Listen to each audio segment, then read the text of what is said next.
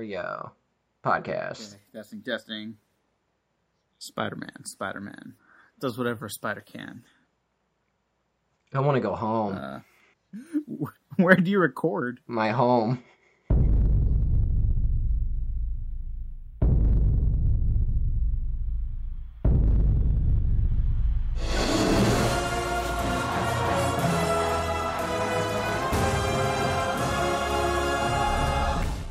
Uh, hello, welcome back to another episode of The Waffle Press Retrospective. We're here talking about Spider-Man, and today we're talking about the most controversial entry in the series to date, somehow.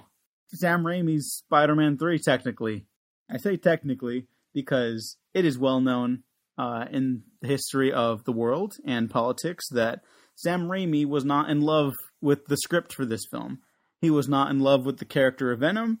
And when you're making a film, as Sam Raimi will attest to, you should probably love everything about the story you're making. Uh, it just kind of helps things, if we're being honest. This is a divisive film. Its history is well documented on the internet. It made Empire's top fifty worst movies ever made list, which is ridiculous. Um, if you've seen like five movies, I could see why you would think that. I actually really like Spider-Man three. Good for you. How are you, Matt? I'm not great. Mm-hmm. I'm sorry I'm to hear mood. that. I'm in a mood. Mm. I've had, I don't know what it is, but it, it feels like before we started recording this episode, I had this other voice just jam- like chi- chipping away in my head, just babbling incoherently, making idiotic points that just didn't make any sense for almost two hours. And now I got to do a podcast with you. It has nothing to do with the fact that we recorded Spider-Man two and three back-to-back? No, I'm talking about something unrelated. This happens to cover the exact same amount of time. Oh, okay, good. You had me concerned there for a second. You should be. What are your thoughts about Spider-Man three? When you first saw it, do you remember your, your time and place, what you reacted to? You know what's, you know what's crazy? I realized something sitting down to watch Spider-Man three. Not only did I not own Spider-Man three, I don't think I've seen Spider-Man three since its two thousand seven release. Hmm. And I don't know how that happened. And it was shocking, because I remembered so much of this movie. Watching it, I knew basically the whole movie. But I think I only watched it that one time in two thousand seven. And uh, I wasn't in love with it then. And I'm not in love with it now, but I don't hate it. Um, it's fine. But I think what makes it... What makes me go, like, I, I don't want to give it a pass in any way, because there's a lot of good ideas in it. There's a lot of interesting stuff, but it's really a mess, honestly. And what makes me not want to give it... I'm not putting blame on it, because that's, everyone wants a hero and a villain, although we do have a good villain in this story. Oh, yeah. Um, but to me, it's just, I know all the people behind this could have done a better movie than they made. That's all it really comes down to. As someone who is a fan of this movie, I would also agree. That makes it worse, in my opinion. It, it does hurt it, for sure. It's not, it, this movie isn't even full of, like, bad stuff. It's just not, it just doesn't do enough with its good stuff. I mean... It's it's a frustrating movie. I revisited it re- like for the first time uh, a couple years ago for like the tenth anniversary, and since then I've re- I've revisited it a couple more times. But really, the, the the big takeaway was that it's more frustrating than genuinely bad. There's bad stuff. Yeah, in yeah. It. Well, all the stuff that, that you normally hear about this movie are all mo- for the most part those complaints I find very tiresome. But the stuff you're less about is just. Again, it's it, it, this movie's mostly a mess with stories that are constantly stopping and starting that don't flow into each other very well. It's kind of uh, what, what happened with Spider-Man one, with Spider-Man and the Green Goblin's origins being a separate thing and then colliding eventually. Except that, that happens, happens like for six like... times. Oh, yeah, I was going to say five, but yeah. It happens a lot. To me, honestly, what's weird is that um, I, I'm willing to bet everyone was probably taken off guard by how either poorly it fit together or how poorly it was received, because it honestly sounds like they had a very similar production to this that they had on two, because two kind of sounded like a bit of a mess that they like pulled out in the end, and they made, you know, what Roger Ebert called the best superhero film ever made. And here it sounds like they kind of followed a very similar process, and then it just didn't work this time. Like, the, the, the stars just didn't align at the last minute like they normally did. Again, there's a lot of interesting ideas. Honestly, this this movie, it's a lot, there's a lot of big ideas in this about, like, moral relativism and predeterminism and just, like, the idea of the self. But it it's it none of it is interesting enough to carry the whole movie, which is shocking because those sound like pretty big ideas to deal with. But we constantly have to, like, forget about one story to complete another, you know? Yeah. And that, that becomes very tiresome as the movie goes on. And you know what? I'm even willing to, to contend that it's not that there are too many characters. It's that they're too separate for too long mm. of the film. I, I think there's a way to even tie all of these stories together. Yeah. So I don't really buy into that whole too many villains complaint anymore even. It's just, it is very messy. One thing I will say about this movie is that, for one, it's shocking where the story is at an hour into the film. You mean not very far? Well, yeah, but like it, almost a completely new story starts exactly one hour into the movie. And there's almost ninety minutes left, so it's enough time to just do a whole new movie. And then this movie starts what will become a tradition for later superhero films that I think sink many of them, which is the thirty-minute long final fight, which is very not good in this. It's not emotionally interesting anymore. There's no emotional climax of this movie. There's an emotional conclusion, but I wouldn't say an emotional climax. Well, I'll even say that it kind of works for me just because... This is me kind of softballing the movie, I'll admit. But because of where these characters wind up in their lives, with each other or, like, apart, that everyone's just, like, emotionally devastated. No one knows what to do about anything anymore. It kind of elevates the movie in an accidental way for me, because all they can do by the end of it is just kind of like, well, let's see if we can try to set things right for once. And uh, I, I, that is not what... the movie needed to end on, I don't think. With without uh without giving it away, I do like that the movie kind of lingers for a little bit at the end, um, and doesn't give like a neat conclusion to things. But I still, it's just I don't know, it's too much. It really is. This movie, there's just way too much going on in it. I'm not sure if it's too many characters. It's just too many storylines that never meet up. You know, mm-hmm. it's. Uh, could I read you a quote from Sam Raimi when he was developing the character of Peter Parker for this film? Mm-mm. The most important thing Peter Parker right now has to learn is that this whole concept of, of him as the Avenger or him as the hero, he wears this red and blue outfit. With each criminal he brings to justice, he's trying to pay down this debt of guilt he feels about the death of Uncle Ben. He considers himself a hero and a sinless person versus these villains that he nabs. We felt it would be a great thing for him to learn a little less black and white view of life and that he's not above these people. That's a great thing to just drop into the movie an hour in and then only explore for about ten minutes. In a nutshell, that's a great idea for for the film. Yes, no, honestly, that's the movie works for a couple minutes. It works in fits and starts, and the overall movie does work for me. I'll be honest, you know what movie this reminded me of? Dark Knight Rises. B V S. Oh. Yeah. Ooh, we're going places now. Yeah, it very much reminded me of B V S. You know, it just, that movie didn't work for me because I felt it was a mess. And this movie doesn't work for me because I felt it was a mess. And maybe, you know, that's entirely, you know, it just doesn't have what I watch movies for. Mm-hmm. And, you know, other people can get around that, apparently. Because everyone tells me that B V S is a secret masterpiece. So, I don't know. I don't know. I, I, I was very, I was very disappointed because there were, there were all like every now and then there'd be like a moment where I was like, all right, now we're getting somewhere, and I get, it would get really interesting for like five minutes, and then it would just stop, and it just kept happening, and I it just lost me after a while.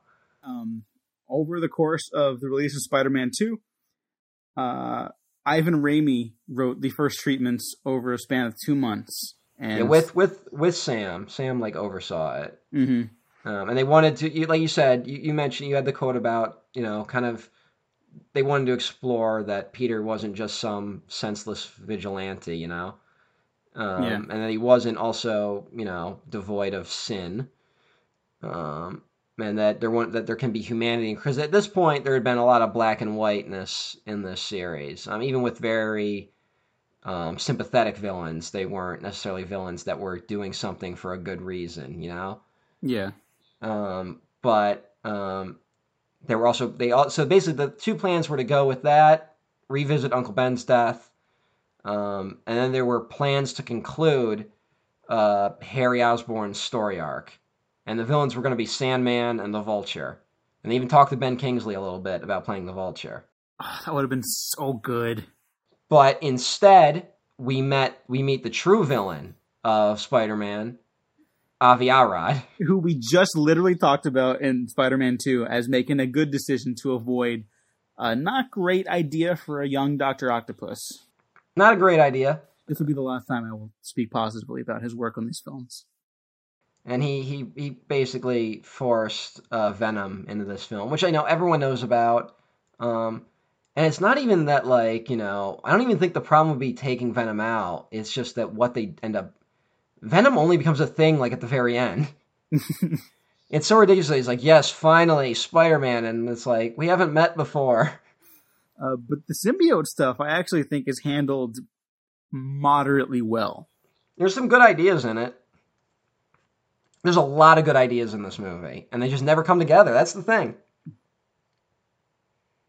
I think it's Altman, maybe it's Robert Altman, I could be saying, but there's a quote from a director where he talks about how working on a movie, it's just like, it feels like everything is going wrong, that nothing's working, you can't get any of your ideas. But then when you sit down to make it, the thing just happens. That's the quote. And this is like the opposite of that. Aww. Where the thing just doesn't happen, you know? Sometimes it happens, sometimes it doesn't. And that seems to be true. Like, you know, there's a lot of movies out there where they, there's a lot of passion and a lot of belief put into it and a lot of people working hard, and it just never comes together. I would honestly say that's B V S's problem. Um, I just watched John Carter for the first time, and that's definitely that movie's problem. I got a soft spot for that one. Too. I do. I do too, but it's also, it just, it's never, like, it totally makes sense why it flopped. Like, it's a movie literally made for, like, me and three other people. and, I, and I don't blame other people for not liking it. It's not like one of those ones where it's like, everyone should appreciate Mad Max Fury Road. But, like, not... Like, John Carter is, like, a very narrow thing. Um, as I would say... You know, I would even apply that to something that I genuinely like, like The Dark Knight, where there are certain people that that movie is not for, and I can't blame them for not being into it. Another Avi Arad suggestion was to finally bring in Gwen Stacy. And, but that worked a little better because they, the script, I guess they're working on, Sam Raimi had already been developing an, a quote unquote other girl that they just kind of fit in the Gwen Stacy character into. And then Alvin Sargent was given all these pieces and being like, you figure it out. Poor guy.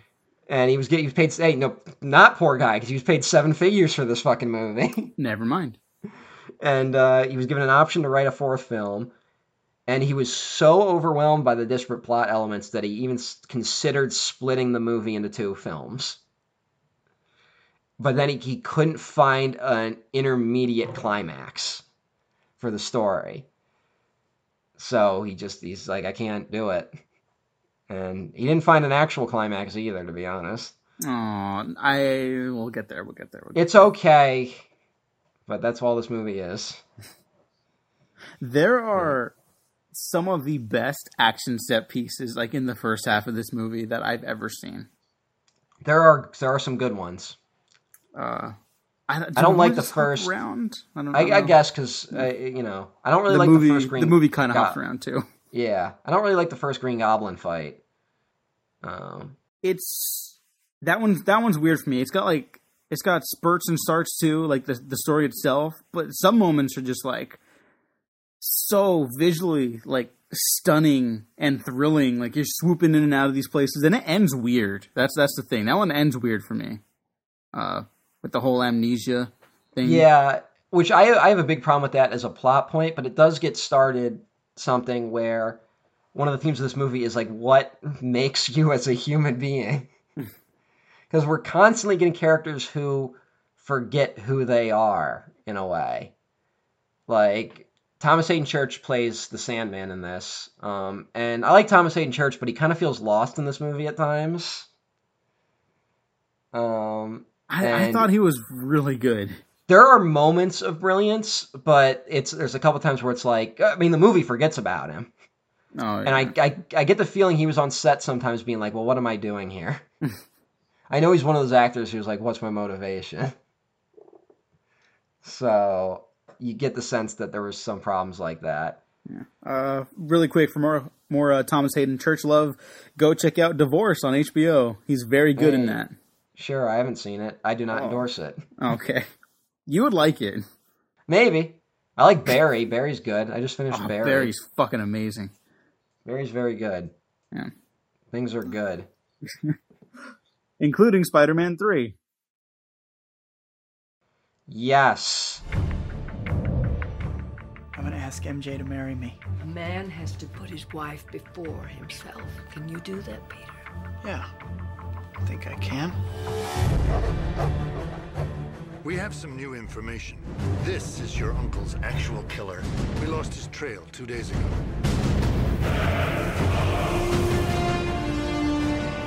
This man killed my uncle, and he's still out there. Everybody needs help sometimes, Peter. Even Spider-Man. Spider-Man. Spider-Man.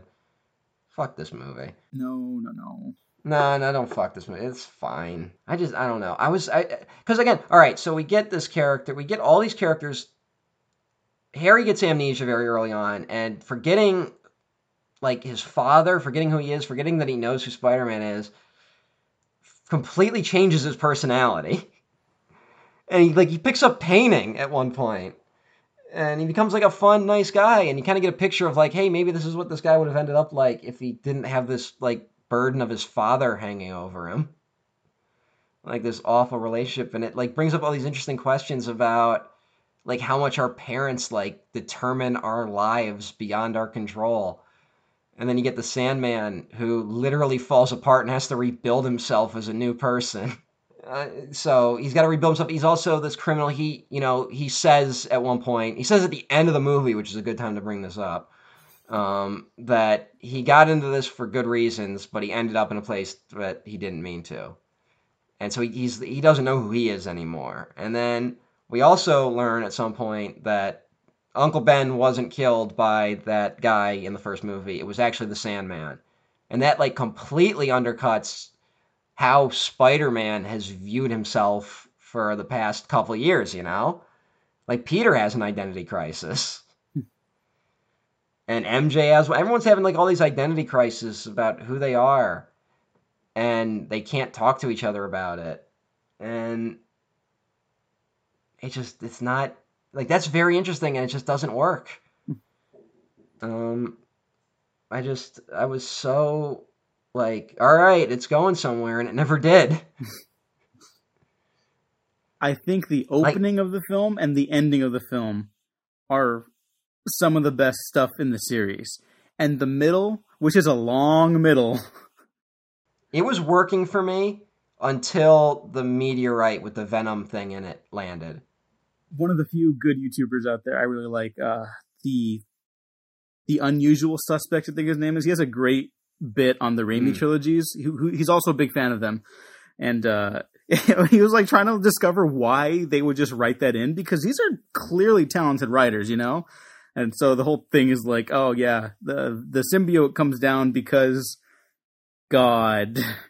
Like, that's basically what it is. Like, it's fate or something. I don't know. Destiny, maybe. What, I, we don't really have you, an answer. You almost get this idea that it's a fuck you to Avi Arad. Like, we're going to find the laziest way to incorporate this. And that's the other frustrating thing. It doesn't feel like this should be... It. There, we have these, like, several independent storylines going on of, like, Peter wants to marry M J, Harry is the new Green Goblin, Sandman exists, and a meteorite hits with the symbiote inside. And, like, they, they those are, like, there's, like, five different things. And I feel like there's a way they could have tied that to be- together better, you know? Yeah.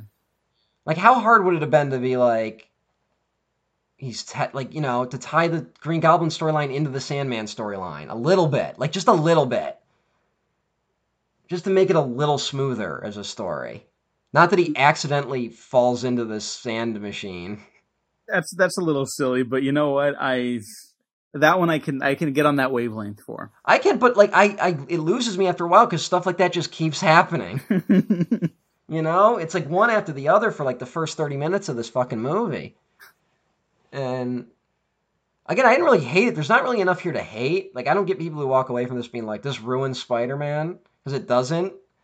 It's just it's watching it and being like, how did the people who made this make Spider-Man two?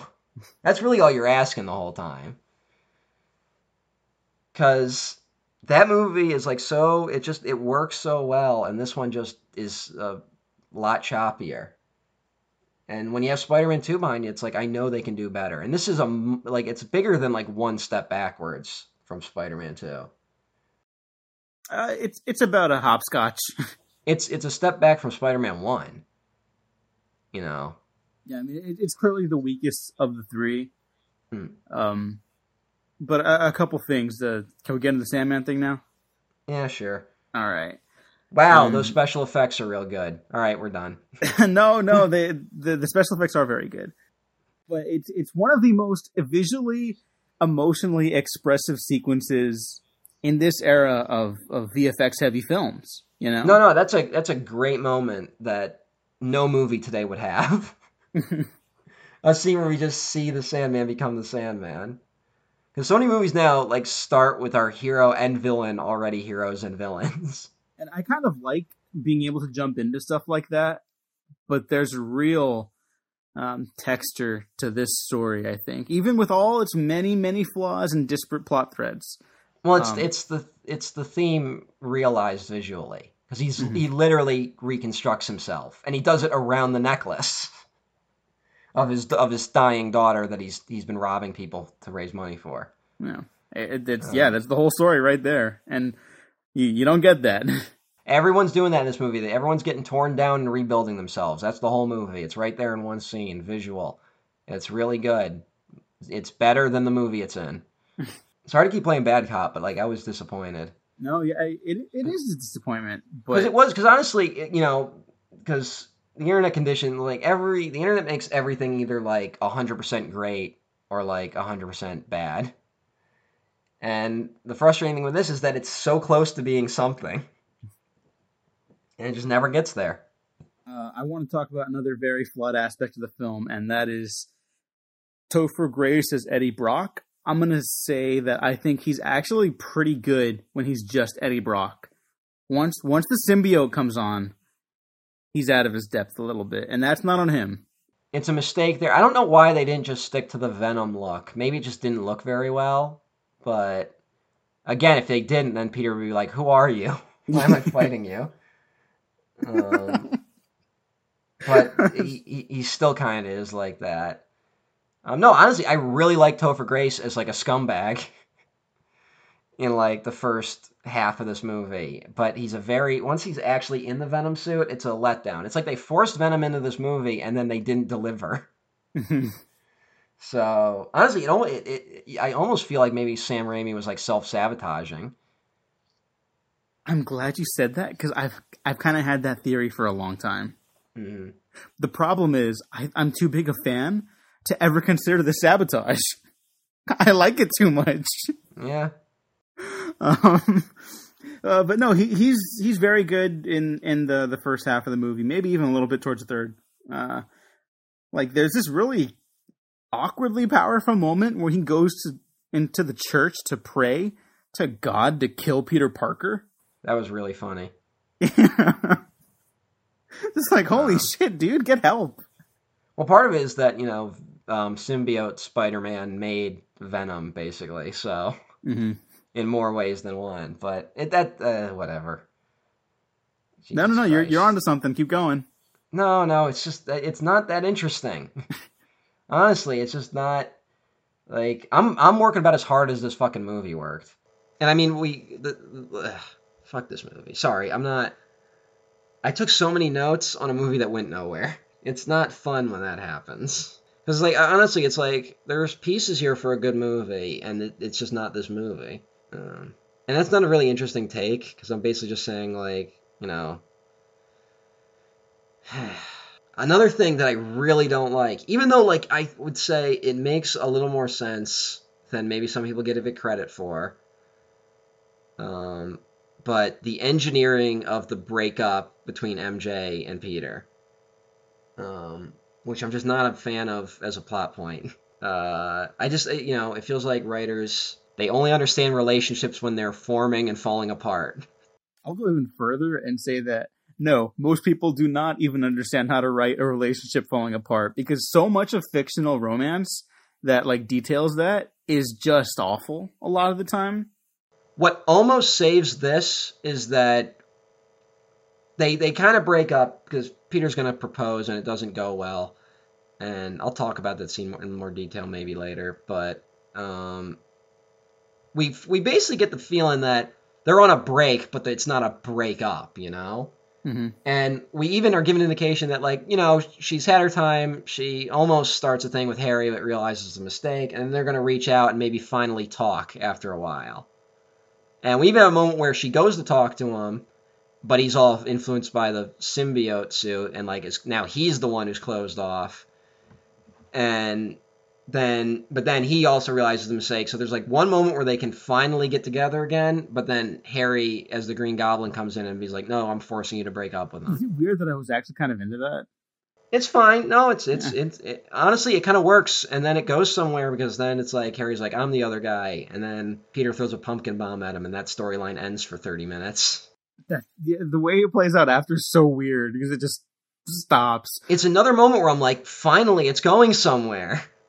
And it's working, and I'm into it, and then it just stops. And I mean, and all, before that, we get, we get like Sandman is introduced. Sam, they don't know what to do with Sandman for like a huge chunk of this movie. He doesn't even need to be here. Like, you kind of need that in, that moment of Peter realizing that someone else killed Uncle Ben. Like, you need that for plot reasons and for the emotional arc. We don't see Sandman planning. Like, why is he robbing anything? What's going on? Where is he hiding out? What's what's his ultimate goal? Like, we get that it's something to do with his daughter, but, like, is she even curable? Like, we never even established that. What, yeah.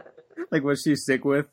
Or any, anything. Um, I, I'm kind of into the idea that he has nowhere to go, you know? Like, mm. punctuated by the end of the film where he just drifts off into sand. We're also talking about, in the last movie, Doctor Octopus robbing banks and being able to buy lab equipment. So, like, I'm willing to, like, suspend disbelief about, like, how he could pay doctors for her medical treatment. Mm-hmm. But it just doesn't seem to go anywhere. And I will say, like, the Sandman action in this is probably the best action in the movie. Like, I really love when he, like, just, he's, like, the giant Sandman, like, punches, like, all the cop cars. Oh, yeah, that's a lot of fun. The armored car fight, like, starts really good, and then, like, you're like, oh, wait, it's over. Um, yeah. My favorite action scene in the movie, and still the last maybe great action scene, we were talking about last time in Spider-Man two, like, when's the last time a movie had action this good in the superhero genre? It's Spider-Man three gets close with the, the tunnel fight scene with Sandman and Spider-Man, I think is seriously out- outstanding. What do you want from me? Remember Ben Parker? The old man you shot down in cold blood? What does it matter to you anyway? Everything!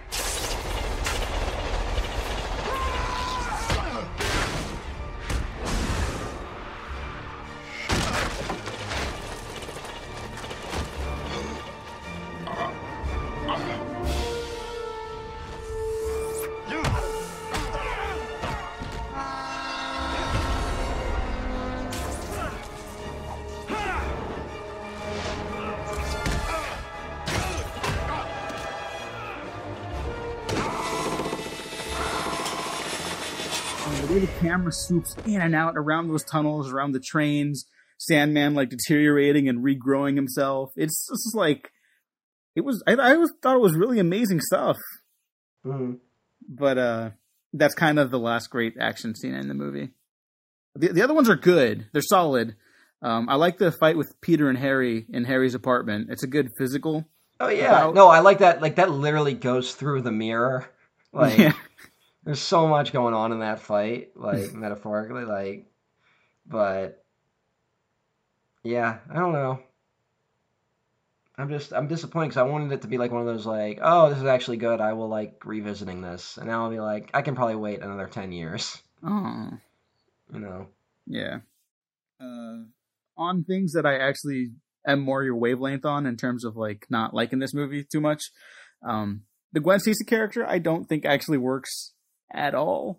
Um, I like Bryce Dallas, Bryce Dallas Howard a lot. She's a really good actress and I'm glad she's found a lot of success. She's yeah. game in this. Um, she keeps ending up in movies that I absolutely hate, but but she's not the problem, is what she's not the problem in out. Those movies usually.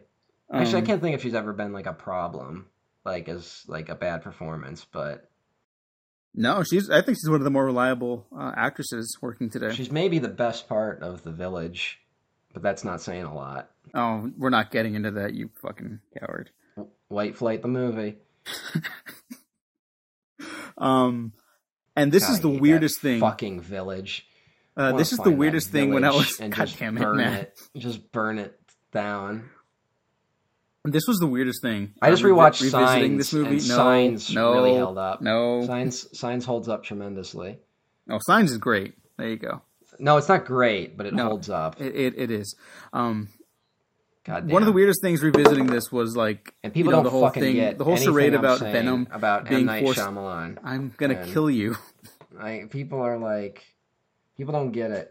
No one gets it out there. I'm God's angry man. I'll shoot you. One day a rain is going to come and wash away this film Twitter. Are you done? I didn't like this. I didn't like this movie, Diego. I can tell. Can I go home now? No. Like um, guy on the pier in Jaws. It's weird that Venom was forced into the movie, but I thought, like, thematically, his stuff kind of tracks for uh, for Peter Parker stuff, at least for the first well, hour and a half, maybe. And well, then, definitely like, with the identity crisis thing, and then, like, he literally starts becoming dependent on the Spider-Man suit in a way. Mm-hmm.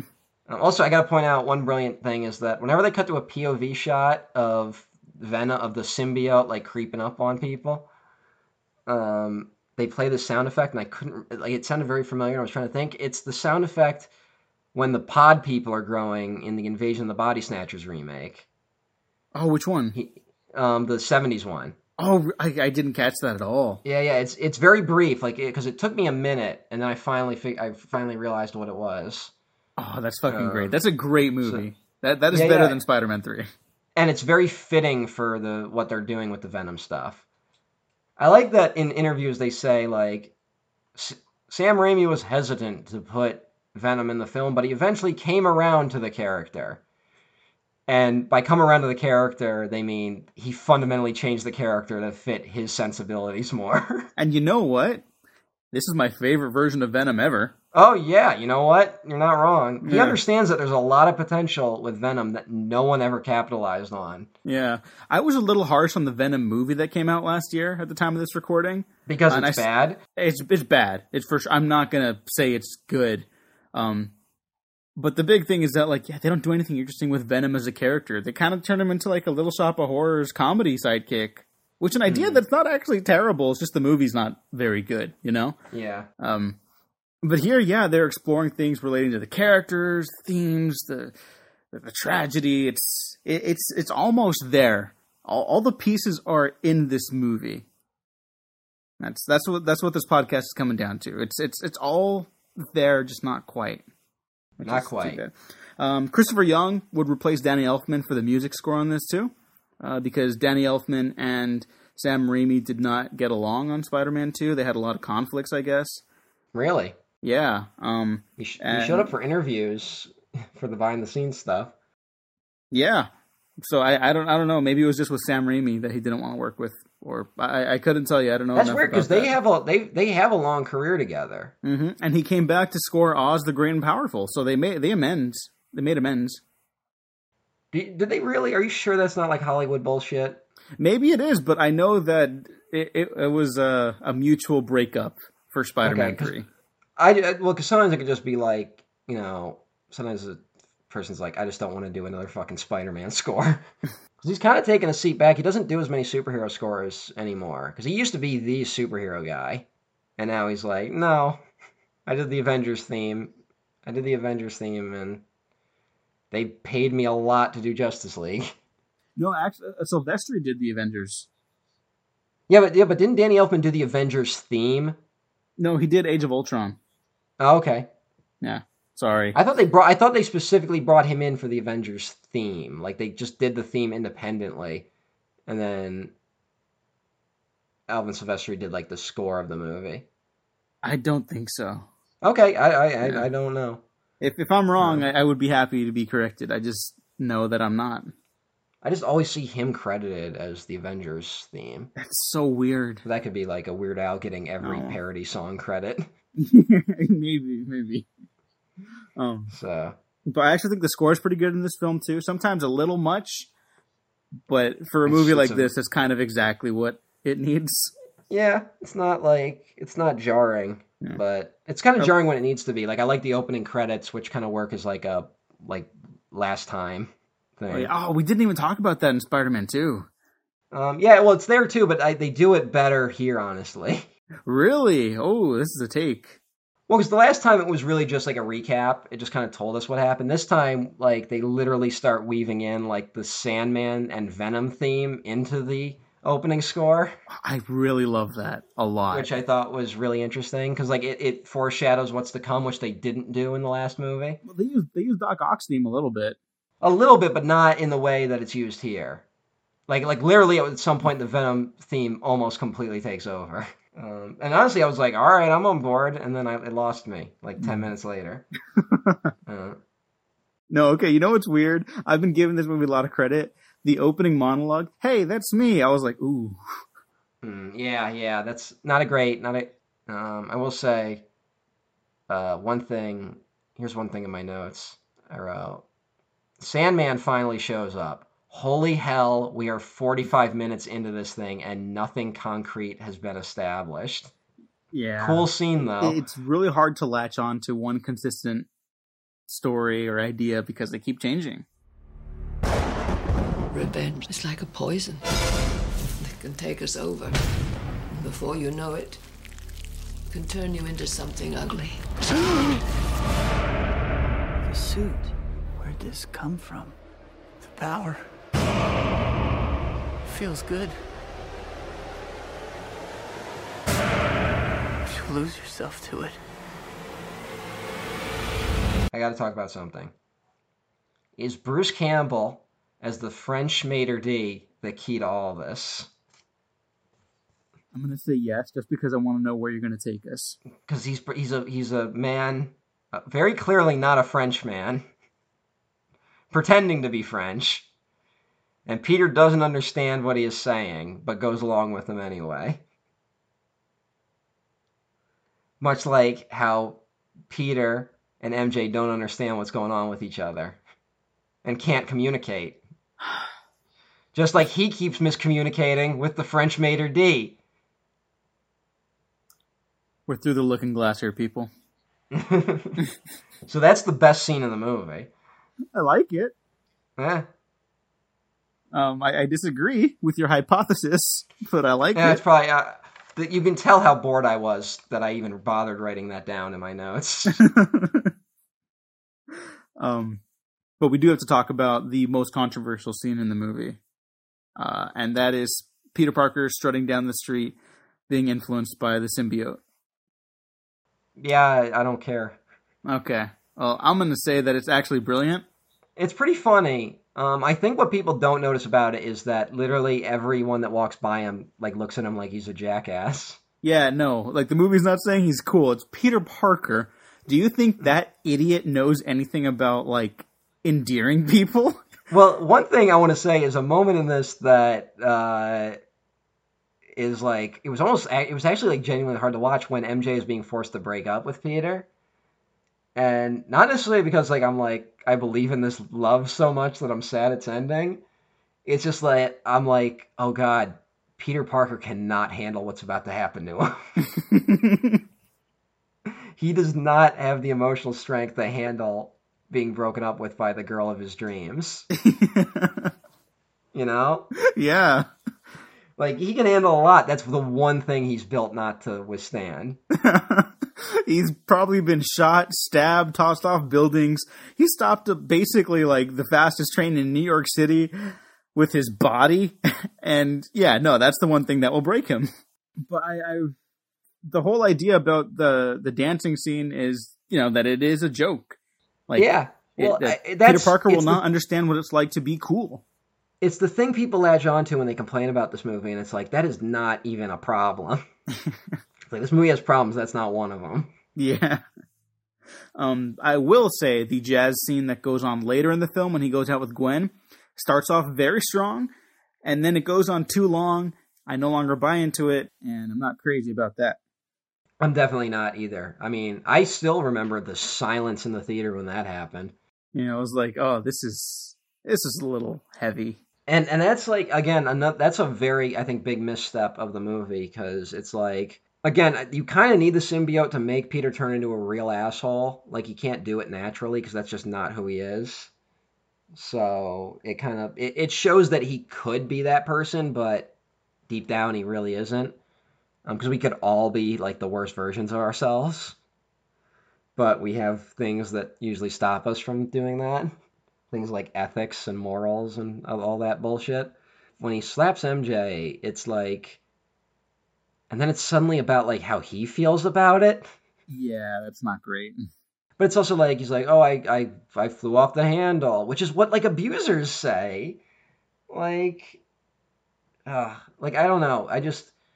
That it all it, it crosses a line, kinda. Um, that I feel like maybe you could make that work, but I'm not sure. I don't know. Um, it's the big red flag moment of, oh yeah, these are dudes writing this. Yeah. The only other bigger red flag is when uh, someone stabs their significant other in the heart because they think they're going to be an evil person. Oh, so you saw the Game of Thrones finale? Yes, I did. Okay. Peter schmoozes with Betty Brant in this. I want to bring that up. Oh, yeah. Um, that was not pleasant. No, no, it wasn't. Like, they go too far in weird ways. Not Again, not because of the, the awkward dancing, which works as effectively as it needs to. That's it's really just... all they needed. Yeah. And then I do I do like the idea of him bringing Gwen to the night to the jazz club where M J now works. Yeah, like, that's about um, as much of an asshole as you needed to show him. Being, mm-hmm. You know, like maybe switch switch over to M J's perspective for a while and see, like, you know, because that that's emotional abuse at that point. Yeah, on, on like uh, towards M J. So we need to see how she feels about it, and we just never get that. We don't need to see her yeah. get hit by Peter. We see her get kidnapped. Why do we? And then we get a thirty-minute fucking fight, and then the movie's over. Uh, it's too long. I do like that. Uh, they decided that Harry would not go out as a villain, though. I do like that, too. I did like him coming back at the end. Although I do not like the look of his Green Goblin. Uh, yeah, it doesn't really work. I like the uh, glider, but I don't like his, like, they just... I, it, it, he just looks like a, a snowboarder. Yeah, again, though, again, more like he keeps... Characters keep just disappearing from this movie. And, oh my God, the Sandman and Venom meeting for the first time might be the worst film scene ever. no, no, it's not. It's it's not great, but it's not the worst scene ever. It's really bad. It's a low point of the movie. It for feels me. like it was like someone else directed that scene. You know? Like, it feels like an Amazing Spider-Man scene. Oh, no, no, no, no, no, no. We cannot go it's there. A, that's that's it's just as not bad, the case. It's as bad as some of the best scenes in that movie. I'll say that. um... What I do want to say is that ultimately the Sam Raimi Spider-Man trilogy is about the choices people make uh, their actions to do so and the consequences of those choices and actions. And sometimes they're good, sometimes they're bad. And um, I really like the end quote. Whatever comes our way, whatever battle we have raging inside us, we always have a choice. My friend Harry taught me that. He chose to be the best of himself. It's the choices that make us who we are, and we can always choose to do what's right. Very on the nose. It is not as well written as some of the other stuff that we praised in Spider-Man two. But well, I think Sandman just say that sometimes we don't have a choice. The the overall trilogy being about choice and, and these poor people who just can't catch a break in their lives. Um, it, it makes this whole series I'll give you a break. Like, really, Fucking you know, just punk. fill me with uh, the love of movies. Like I, I'm really glad that this trilogy exists. It's too bad it didn't end maybe as well as it could have, but I'm I'm, I'm happy to have them. Even in all with all their flaws and and all uh, the issues this last one in particular has, uh, I, I I am glad I revisited this, and I'm glad I started the Spider-Man retrospective with you. I have to find it in my heart to forgive the filmmakers of this movie. There you go. That's your arc. Not saying it's going to happen. Mm. You know what though? It's easy to forgive these people when you know what's coming next. If you want to, you, these movies make you love cinema. Next, make you despise society. Spider-Man three. Uh, one of us is a fan, one of us is not. I'm very curious about how it stands now. I might put out like a Twitter poll or something like that. No, everyone's going to say they love it. Don't even bother. That would actually how, be kind of cool. I would be very happy about that. I know how people react. I know what the fuck is up. Fucking people. Can you tell people what the fuck is up with where they can it's, find you? No. Stay away from me. Okay, Peter Parker. I'm shutting myself yep, I'm closing myself off. This is a good note to end on before I leave for important business matters. And well, maybe you... we'll ne- and maybe we'll never return. No, you have to say the, the quote from the end of the first Spider-Man now. Um, the human spider, that sucks.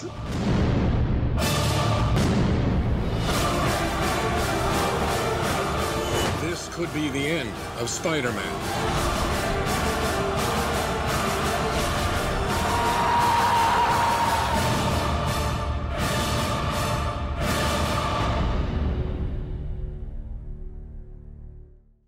Matt, where can the people find you for real now? I'm at mforotn at twitter dot com and YouTube and Patreon. Give money to the people who just watched Spider-Man three Fund. You can find me at twitter dot com slash the Diego Crespo. Check out The Waffle Press on YouTube, SoundCloud, Spotify, iTunes. Uh, like, subscribe if you didn't like this episode. Like, subscribe anyways, because you might find something you do like. So thanks for listening. Thanks for watching. We have been professionally unprofessional.